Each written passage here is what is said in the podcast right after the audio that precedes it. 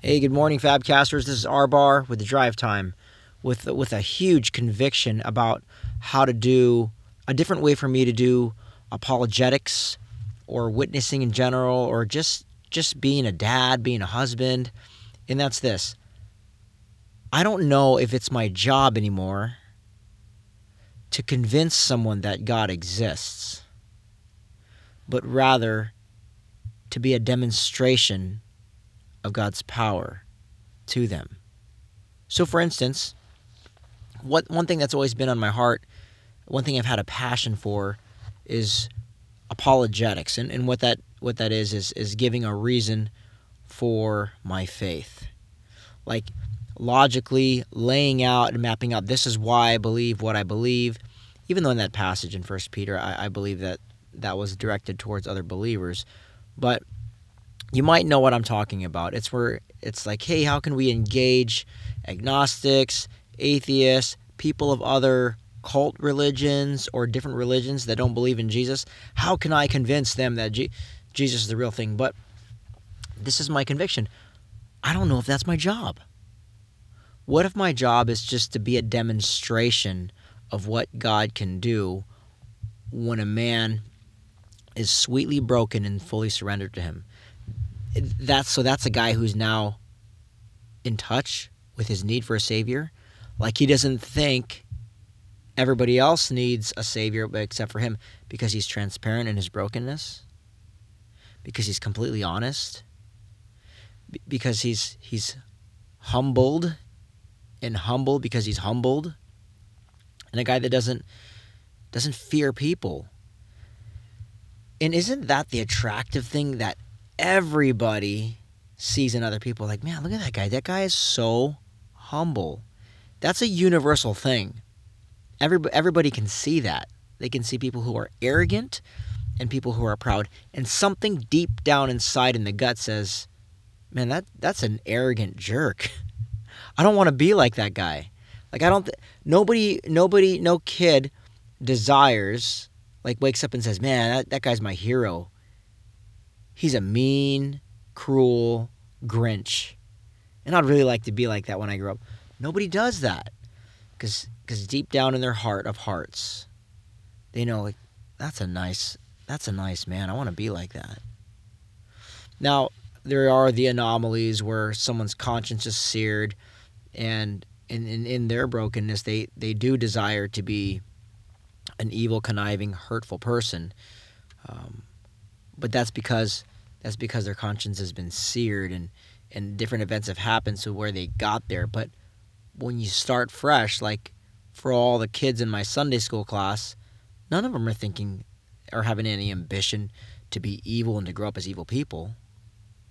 So it, this is a language that I'm, I'm saying this is a language that could be universal that, that what if we stopped convincing people trying to persuade people of our faith and that God exists and just started being a demonstration of God's power. So I, the verse that I get is Romans 12:1 which Paul is speaking to a bunch of believers in Rome and he says I appeal to you therefore brothers by the mercies of God to present your bodies as a living sacrifice holy and acceptable to God which is your spiritual worship.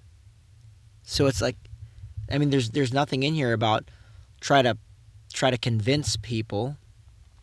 It's let let them see a demonstration of God's saving power through you. So now now it's like, Lord, uh, how do you want to love that guy? How do you want to love that guy? And and would you allow me to be a part of it? So now, um, uproot here from the from the apologetic scene into the home. I don't think it's my job, gents, to teach my wife something, but rather to demonstrate God's power in my life. And that's through being loving, that's through being gracious in the way I walk and I talk and, and the, the volume of my voice to be a constant demonstration. And don't be deceived. I'm not I'm not saying I've got this area down. I don't. I'm I'm very in touch with my need for a savior and how quickly how quickly it can happen where I stop being a, a demonstration of God's grace and his his presence in my house. Take it from marriage now, take it to parenting. I don't know if it's my job to convince my kids and to and to t- talk at them about the things of God, but rather to be a demonstration of God's power and what God can do and how much God can love on a kid or children or how much God can love on them when a dad is completely surrendered to God.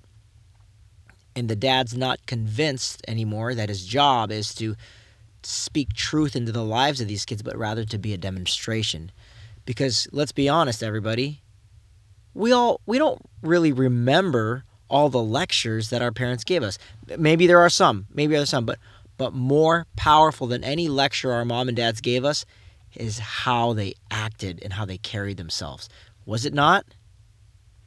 Is it not true that kids aren't understanding everything in their childhood, but they're tracking it all? And it might might be like me, like having sat now in, in front of a a therapist that I'm able to make sense of things. Um, so one thing I remember about my mom is, and she took she took a lot of my of my abuse. Like as a kid, I was very disrespectful, and it, it was like I treated my mom like a like a butler. Like, mom, can you do this? Can you do this? Um, can you can you sew this? My, my jeans, I tore my jeans. Can you sew this?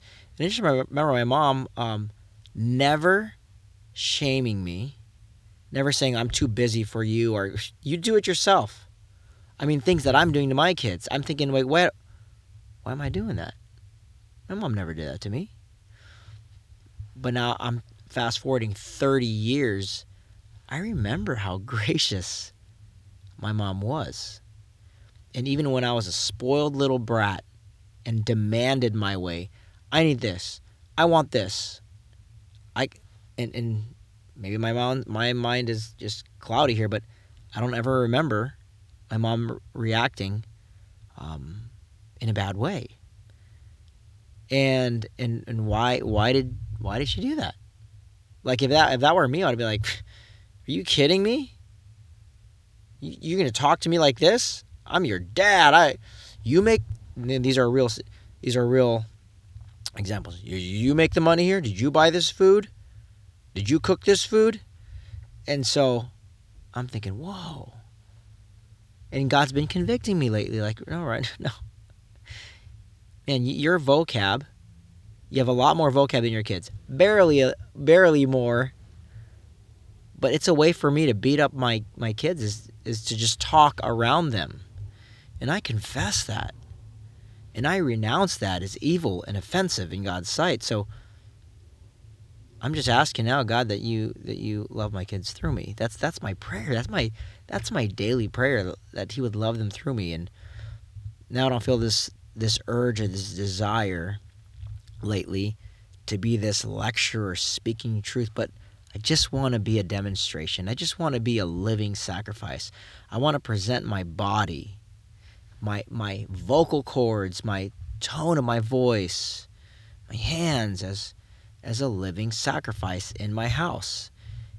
And so that has completely changed the way I see parenting, the way I see marriage, and the way I see quote unquote apologetics or reaching out to those who who don't believe like I believe. And on top of that, I always want to remind myself that I haven't graduated and I haven't arrived at some I'm, I'm at the pinnacle and I can't be taught anymore. I I so desperately want to learn about God through others. So my, my heart posture is open to, man, if, if you know something I don't know, please share it. If you're of another another faith, please share what you know. And I pray that you don't get all defensive. I pray that just we can have a dialogue because I, I want to learn. I want to learn that stuff. So uh, I thought you would enjoy that latest conviction. I'm going to revisit this a lot because I know, I know, I'll need to hear it over and over and over again and I'll need to extend grace where people aren't being a manifestation of, of God's presence in their life. And just as a reaction, as a response to that, just be the demonstration of God in the conversation. Love you, Fabcasters. I'm out of here. Peace.